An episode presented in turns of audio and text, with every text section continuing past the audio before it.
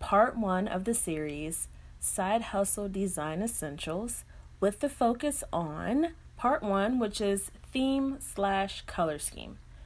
So, a theme is along the lines of a subject or a topic. For example, if you have a 90s themed restaurant, you may not use a color scheme. You may want to have posters and a menu based off of that 90s theme.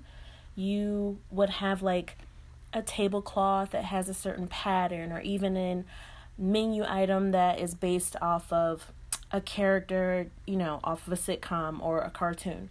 And then you have a color scheme, which is a combination of colors that can be arranged in any way, but these colors would reflect your business. So, for example, if you have a accounting business, then you may not use a theme. You may choose to have the colors green, blue, and white in your business. And these colors combined would be um, implemented in the logo and even in your branding materials.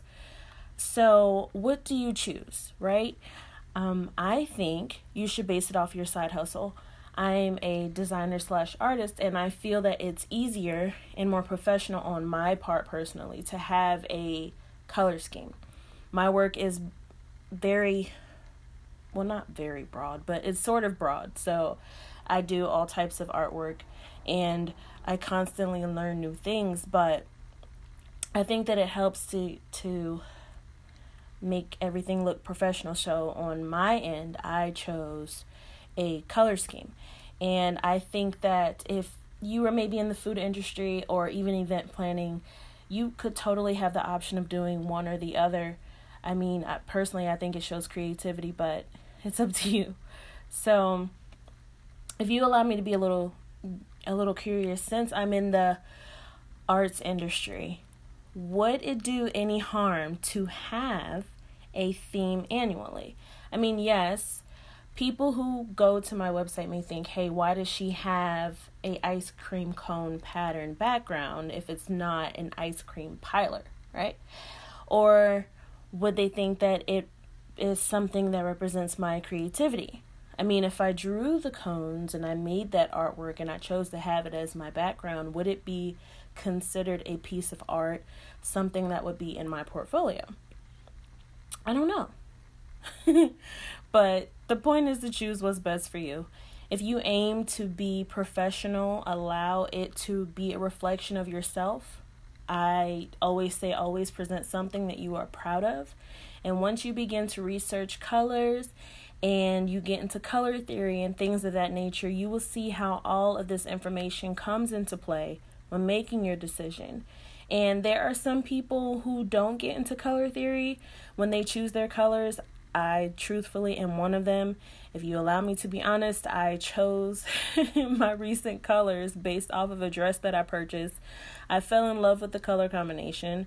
I was always in love with pink and gold. Don't get me wrong, I love pink.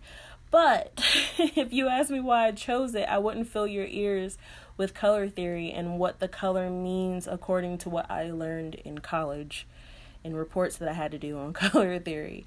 I would say because it was my Nana's favorite color and I picked up the love of it from her, you know. So I I would say not, you know, don't think too much into it. Just let it reflect you and yourself and you know, do what's best and don't worry about the rest. I mean, you can't really take this sort of thing too seriously, but I would say just always try to be professional in the way that you go about it, you know, even if it's unorthodox, like if you were a accounting firm that wanted to have a 90s theme, I say do it. go for it, right?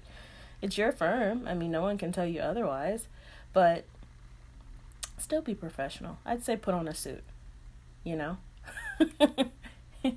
anyway, thanks for joining me today. Until next time, thanks for listening.